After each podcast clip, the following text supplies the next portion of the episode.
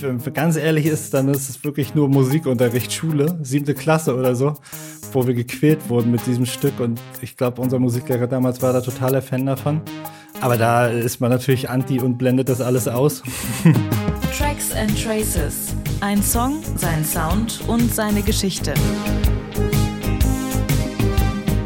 Wisst ihr noch, Musikunterricht? Ganz viel Theorie, alles irgendwie altbacken und natürlich der Lehrplan-Klassiker schlechthin, die Moldau von Smetana. Ich meine, klar, dieses eine Motiv, das ist hängen geblieben, viel mehr aber auch nicht. Meinem heutigen Gast geht's da ähnlich. Allerdings hat der sich jetzt, viele Jahre später, nochmal mit dem Stoff von damals beschäftigt. Und in den kommenden gut 20 Minuten hört ihr, wie er einen sehr spannenden Zugang zu dieser Musik gefunden hat. Damit herzlich willkommen zu Tracks and Traces, dem Podcast, in dem MusikerInnen ihre Songs Spur für Spur auseinandernehmen und erzählen, wie sie entstanden sind. Ich bin Gregor Schenk und das ist Christian Löffler. Christian Löffler macht elektronische Musik, malt Bilder und fotografiert. Von seinem Studio in Graal-Müritz bis zum Ostseestrand sind es gerade mal 200 Meter.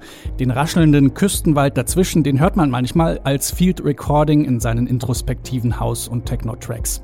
Sein neuestes Projekt ist eine Kooperation mit dem weltweit ältesten Klassiklabel Deutsche Grammophon. Das gibt es seit über 100 Jahren und stammt aus einer Zeit, in der wurde Musik noch auf Schellackplatten gepresst. Diese alten Aufnahmen hat die Deutsche Grammophon in Zusammenarbeit mit der Initiative Google Arts and Culture digitalisiert und einige davon Christian Löffler zum Neugestalten gegeben.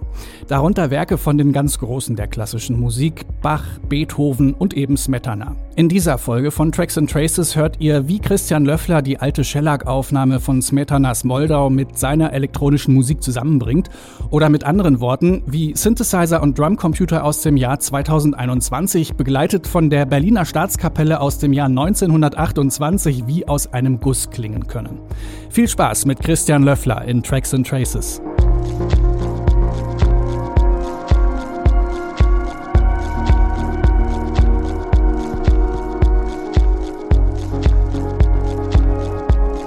Ich bin Christian Löffler und ich mache hauptsächlich elektronische Musik.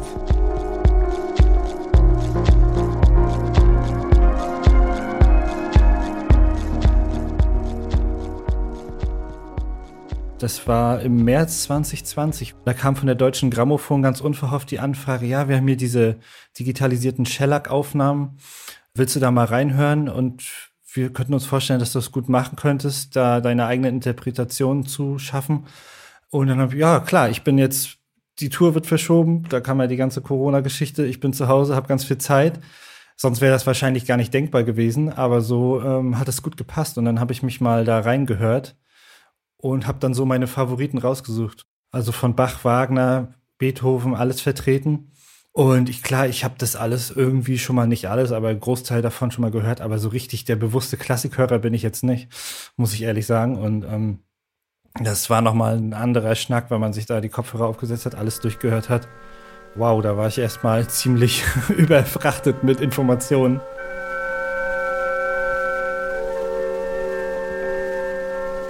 dann ist man natürlich erstmal skeptisch und dann ist das so ein großes Projekt mit großen Namen dahinter und mit, kann ich mir vorstellen, dramatischen Hardliner-Fans von Beethoven zum Beispiel, die man ja dann auch im Nacken sitzen hat.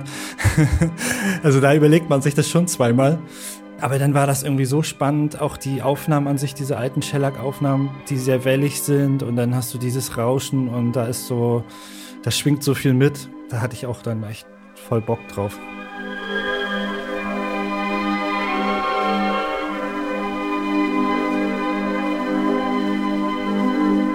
Google und Deutsche Grammophon, die haben sich zusammengetan und die Deutsche Grammophon hat ja das große Archiv in London, wo die alten Aufnahmen lagern. Und dann ging es darum, die für die Nachwelt zu erhalten und zum Beispiel auf Spotify oder anderen Streaming-Anbietern zu hören. Und die wurden dann digitalisiert in Studios mit spezieller Software. Die Ballade vom semmelblonden Emil. We are literally trying to get it into the computer without it clipping, without it going into the red. It's a very physical process. The dirt is in the groove, so by running the needle through it, it pushes all the dirt out. So the second part will be your cleanest recording. Die Platten sind sehr wellig und eben alt und der Großteil so 1920er, 30er Jahre, die ich jetzt bearbeitet habe. Also da ist schon viel Patina drauf. Da musste einiges an Arbeit gemacht werden, damit das hörbar ist.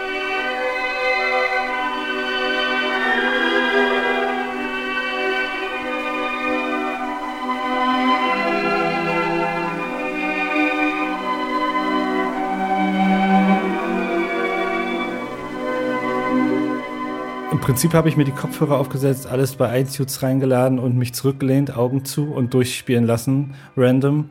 Und mir einfach Notizen gemacht von Momenten und kleinen Stellen, die mir zusagen, die mir gut gefallen haben. Das war eine ganz gute Strategie, weil ich so im Kopf dann reagieren konnte, okay, das macht was mit mir, das berührt mich und hier kann ich mir vorstellen, dass sich das gut mit meiner Musik verbinden lässt.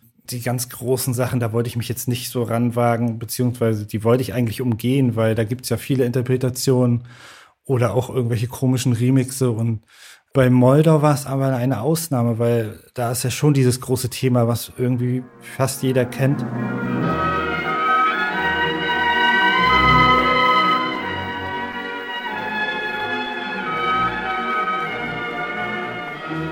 Bezug, oh Gott, wenn ganz ehrlich ist, dann ist es wirklich nur Musikunterricht, Schule, siebte Klasse oder so wo wir gequält wurden mit diesem Stück. Und ich glaube, unser Musiklehrer damals war da totaler Fan davon.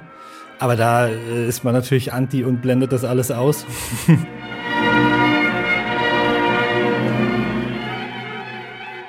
Bei meiner ersten Zufallsrecherche über iTunes hatte ich da gar keine Notizen dazu.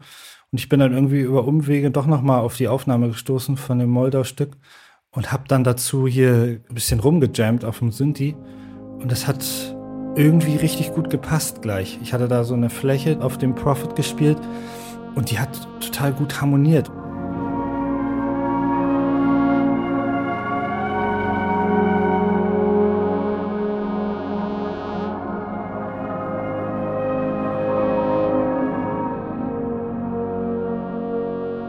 Die habe ich eigentlich so zufallsmäßig gefunden. Ich habe dann eher so die tiefen Töne kurz angespielt und habe so die hohen Töne dann dazu gespielt und ich kann ja keine Noten lesen oder schreiben. Das alles geht ja alles nach Gefühl bei mir, ohne Klick. Ich habe das relativ frei gespielt und dann erstmal so aufgenommen.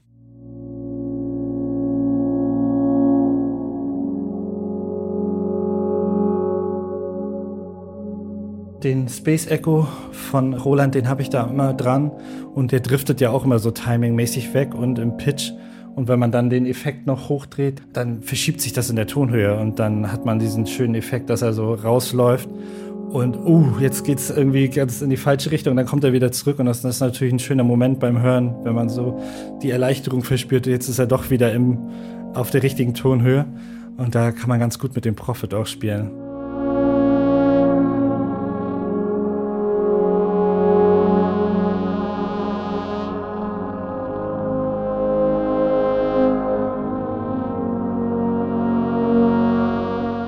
Als ich im Boiler Room gespielt habe, da habe ich ja zusammen mit David August gespielt und war danach bei ihm im Studio.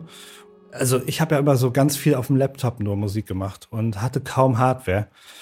Und war ja auch vorher bei anderen Leuten im Studio, so wie bei DJ Tennis oder so, anderen elektronischen Musikproduzenten und da waren immer so riesige Wände voll mit Synthes und ach du Schande, ey, was mache ich eigentlich? Die haben alle so viele Geräte und irgendwie braucht man das, glaube ich. Aber am Ende hat es für mich immer so gut funktioniert. Und David meinte damals auch, ja, probier mal den Profit aus, der ist richtig gut. Das ist so eine Allzweckwaffe. Und irgendwie habe ich mir den dann besorgt und habe dann einfach immer dran rumgedaddelt, ohne jetzt groß was zu analysieren oder irgendwelche Handbücher zu lesen oder YouTube-Videos zu gucken. Und der ist so irgendwie selbsterklärend, muss ich sagen. Und der hat einfach einen warmen, schönen Klang, der gut mit meiner Musik harmoniert. Deswegen ist er eigentlich immer im Einsatz. Genau wie auch der Minimoog, der hinter mir steht, der auch bei der Bassline mitspielt in dem Track.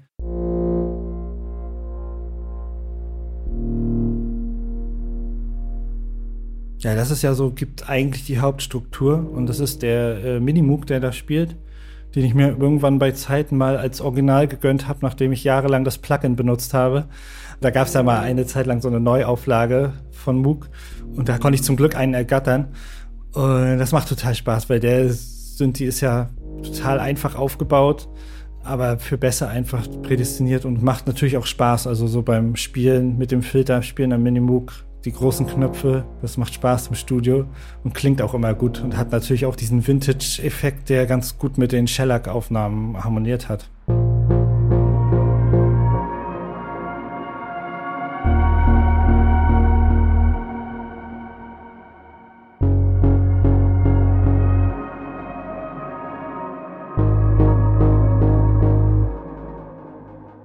Das gibt ja so die Hauptstruktur und groovt auch ganz gut mit der Vierviertel Bassdrum zusammen.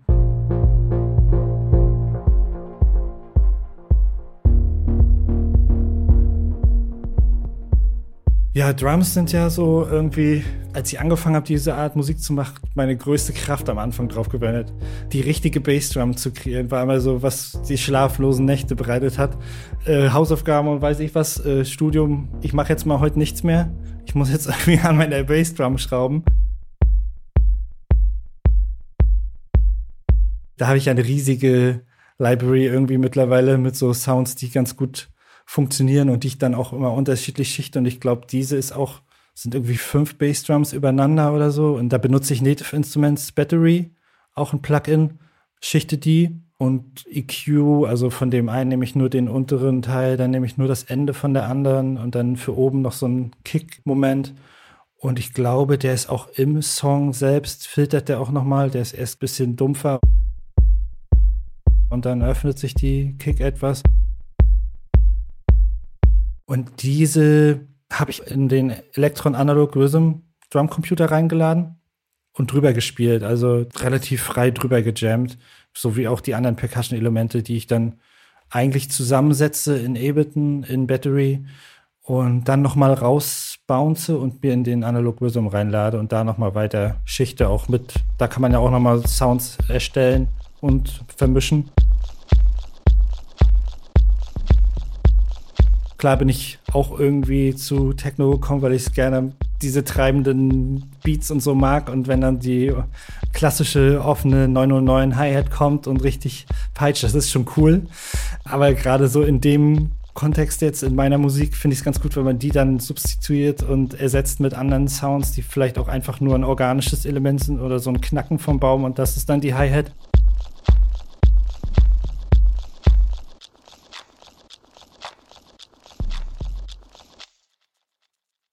Ich lebe ja hier in Graal-Müritz und das ist so ungefähr 200, 300 Meter vom Strand entfernt.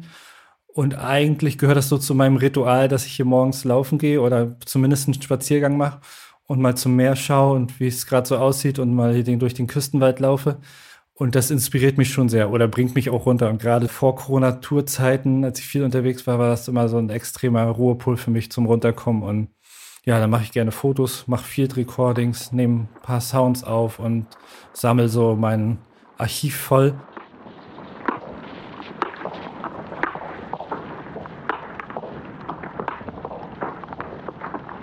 Ich habe noch so einen Olympus-Rekorder, so einen kleinen, den ich ab und zu dabei habe und da bin ich einfach nur so durchs Laub gestapft und habe den laufen lassen. Und wenn man das runterpitcht und dazu noch so ein bisschen mit Ästen klackt und wenn man da so rauftritt, das so knackst, das ist irgendwie echt eine tolle Struktur. Wenn man das so leicht unter den Song legt, ist das auch nochmal so ein tolles Bett, was alles auffängt und abfedert und dann stehen die Synth-Sounds nicht so im Nackten für sich und irgendwie als wenn man die jetzt so gegen eine leere Wand schmeißt, sondern werden so aufgefangen und eingebettet. Das ist ganz schön.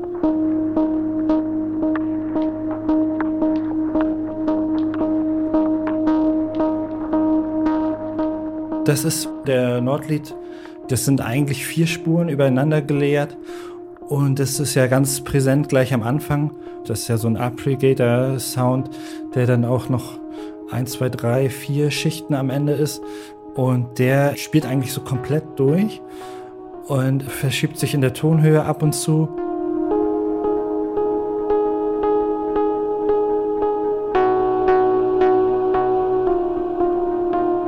Den Nordlied, den nutze ich eigentlich hauptsächlich auf der Bühne und den spiele ich dann auch immer frei. Also der ist nicht in Sync mit Ableton auf der Bühne Und ähm, ich mag es ganz gerne, wenn die Sachen so rauslaufen aus dem Tempo. Und das ist hier auch so. Der Song ist in 110 BPM und der Nordlied ist jetzt da nicht gesynkt und das läuft einfach irgendwie so frei. Am Anfang ist ja auch kein Beat und nachher passt es dann irgendwie. Da habe ich dann einfach aufgenommen, ein bisschen nachgedreht und hin und her. Und das ist ganz schön, wie sich so verschiebt und dann wieder zurückkommt und dann noch ein Layer dazu, noch eine Spur, die dann nochmal in einem anderen Tempo läuft und dann finden die sich auch wieder. Das läuft so alles so ein bisschen hin und her passiert relativ subtil im Hintergrund, aber macht, gibt eine ganz schöne Textur so am Ende.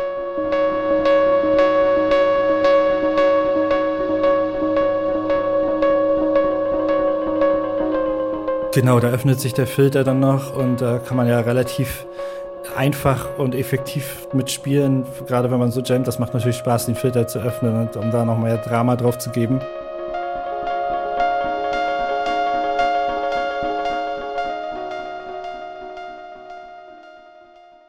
bevor ich anfange, irgendwas zu bauen, brauche ich dieses Bett und so eine atmosphärische Grundlage, damit ich weiß, okay, in welche Richtung geht das jetzt. Damit setze ich dann auch schon mal die Tonhöhe und kann dann von mir aus die Bassline drauf spielen und so Sachen.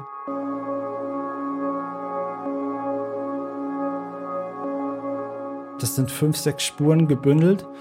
Ich glaube, da ist sogar ein kleines Piano-Loop mit dabei.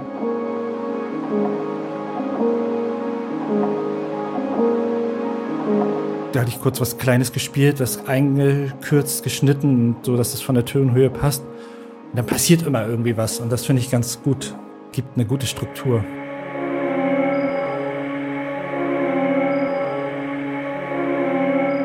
Da ist Nordlied dabei, da ist auch Profit dabei, alles so kleine Sounds, die ich aufgenommen habe, dann nochmal in den Sampler bei Ableton gepackt habe, gekürzt, eigentlich kein Hexenwerk, dann so Valhalla Shimmer zum Beispiel, so ein Reverb-Plugin, was ich sehr gerne benutze. Die spielt so random im Hintergrund, dann zusammengestückelt aus vier, fünf, sechs Sounds, die dann sich abwechseln. Es moduliert so vor sich hin, also eine kleine Entwicklung. Es war aber so hoch und runter.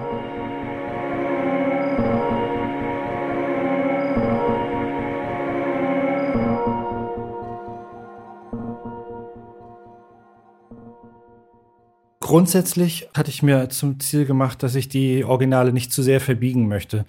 Also, dass die schon noch für sich funktionieren und man auch als Klassikhörer, sage ich mal, oder als der jetzt mit meiner Musik nicht so sehr vertraut ist, trotzdem noch die Originale gut erkennen kann. Aber gleichzeitig auch meine Musik für sich gut funktioniert. Mm, das war eigentlich so die Hauptschwierigkeit. Die Originalaufnahme, die führt ziemlich schnell zum Hauptthema, was ich dann mir rausgeschnitten habe und einmal reingelegt habe bei Ableton.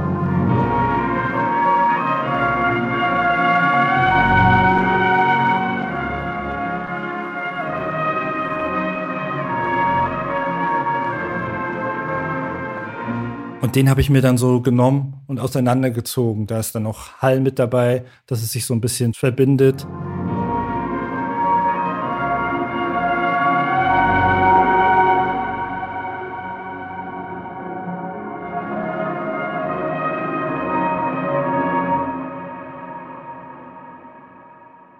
Da habe ich ein bisschen gebastelt, musste es hin und her schieben in Ableton die kleinen Fetzen, die ich mir da rausgeschnitten habe, habe mir an anderen Stellen vielleicht auch nochmal ähnliche, wo das Orchester eine ähnliche Tonhöhe spielt, wie in dem Moment da rausgeschnitten, an die Stelle rangeklebt und dann hält das Orchester sozusagen den Ton eigentlich ein bisschen länger, als das im Original der Fall ist.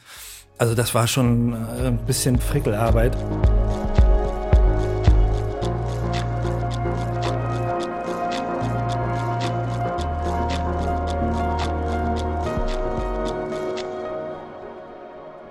Da öffnet sich das ja nochmal komplett und es spielt nur die Original Shellac-Aufnahme.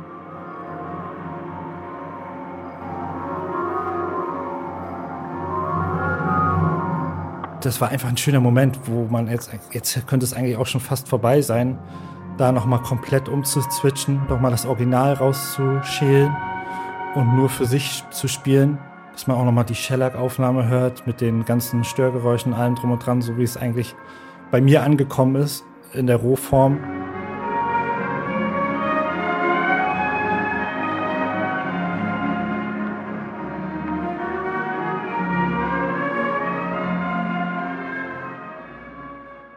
Remixe ist man ja gewohnt in der elektronischen Musik und man hat dann das Material und probiert sich so ein bisschen daran, interpretiert das in seiner Version.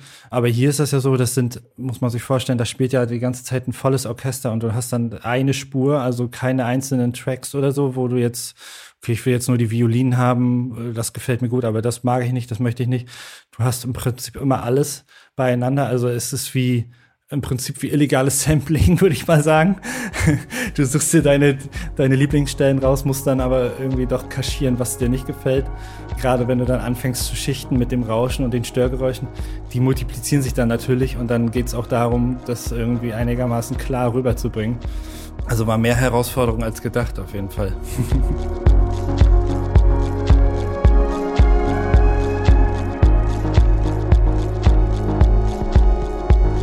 das wirkt echt schon eher uplifting im Original und ich glaube, ich habe einige, was vielleicht, da kommen wir wieder zu den Hardliner Klassik-Fans, irgendwie Fragen aufwirft, nachher ins Dramatische reingezogen, die Originale, weil es einfach, ich weiß auch nicht, das liegt einfach in meinem Gemüt und das kommt dann einfach so bei mir raus. So den dramatischen Moment suche ich dann doch irgendwie. Und wenn man das jetzt sich das Original anhört, dass es eher in die positive Richtung geht vielleicht.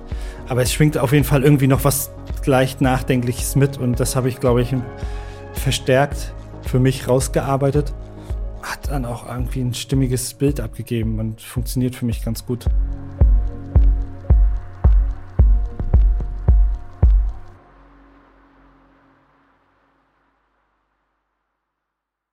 Und hier ist der Song in seiner Gänze. Moldau von Christian Löffler.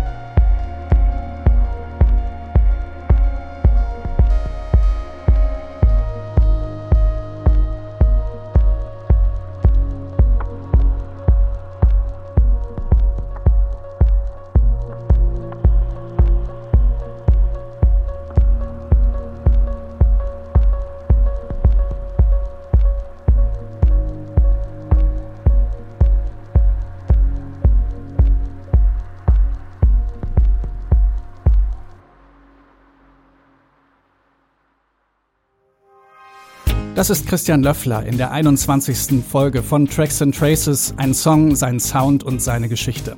So, und wenn ihr jetzt auch Lust bekommen habt, mit alter und neuer Musik zu experimentieren, dann schaut euch gern mal die Remix-App an. Eine App, die extra für das eben gehörte Stück entwickelt wurde.